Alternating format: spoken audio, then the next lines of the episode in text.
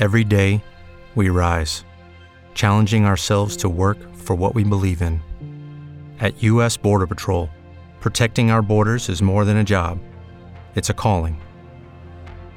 Agents answer the call, working together to keep our country and communities safe.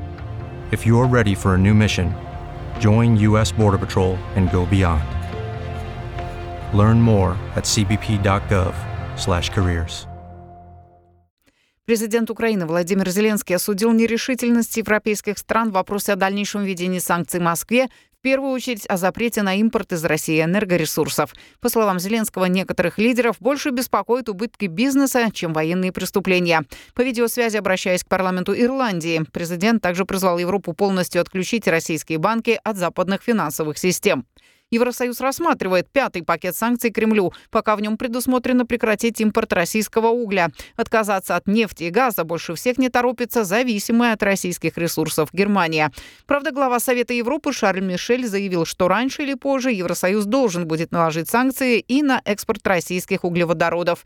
Между тем, представители стран НАТО и Большой Семерки в Брюсселе также обсудят дальнейший координированный ответ на агрессию России в Украине.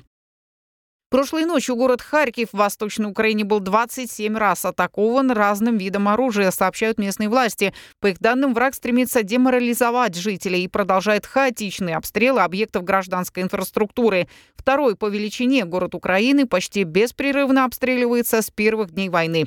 Ожесточенные бои продолжаются и в Мариуполе. По данным Киева, в разрушенном городе остаются около 120 тысяч жителей без света, тепла, воды и лекарств. Российская армия дальше не пропускает в город гуманитарные конвои. Украина сегодня надеется открыть 11 зеленых коридоров, в том числе из Мариуполя, но там люди предупреждены, что смогут выехать только на своих машинах.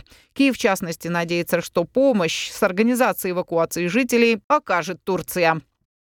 Кремль меняет тактику обстрелов украинских городов. Российские ВВС стали избегать воздушного пространства Украины, чтобы не попадать в зону ПВО, сообщает Киев.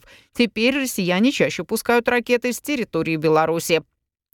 Между тем, предоставленными Литвой системами «Стингер» украинцы сбили 8 российских объектов, сообщил Киев министру обороны Литвы.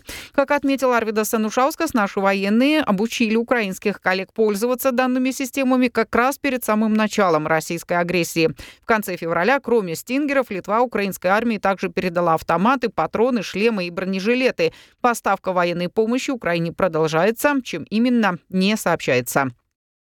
В Вильнюсе более 80 матерей с детьми и украинскими флагами молчаливым шествием выразили поддержку матерям Украины, прошедшие по проспекту Гедемина, сад площади независимости до кафедрального собора, участницы акции «Минутой молчания» почтили память погибших во время российской агрессии украинских детей.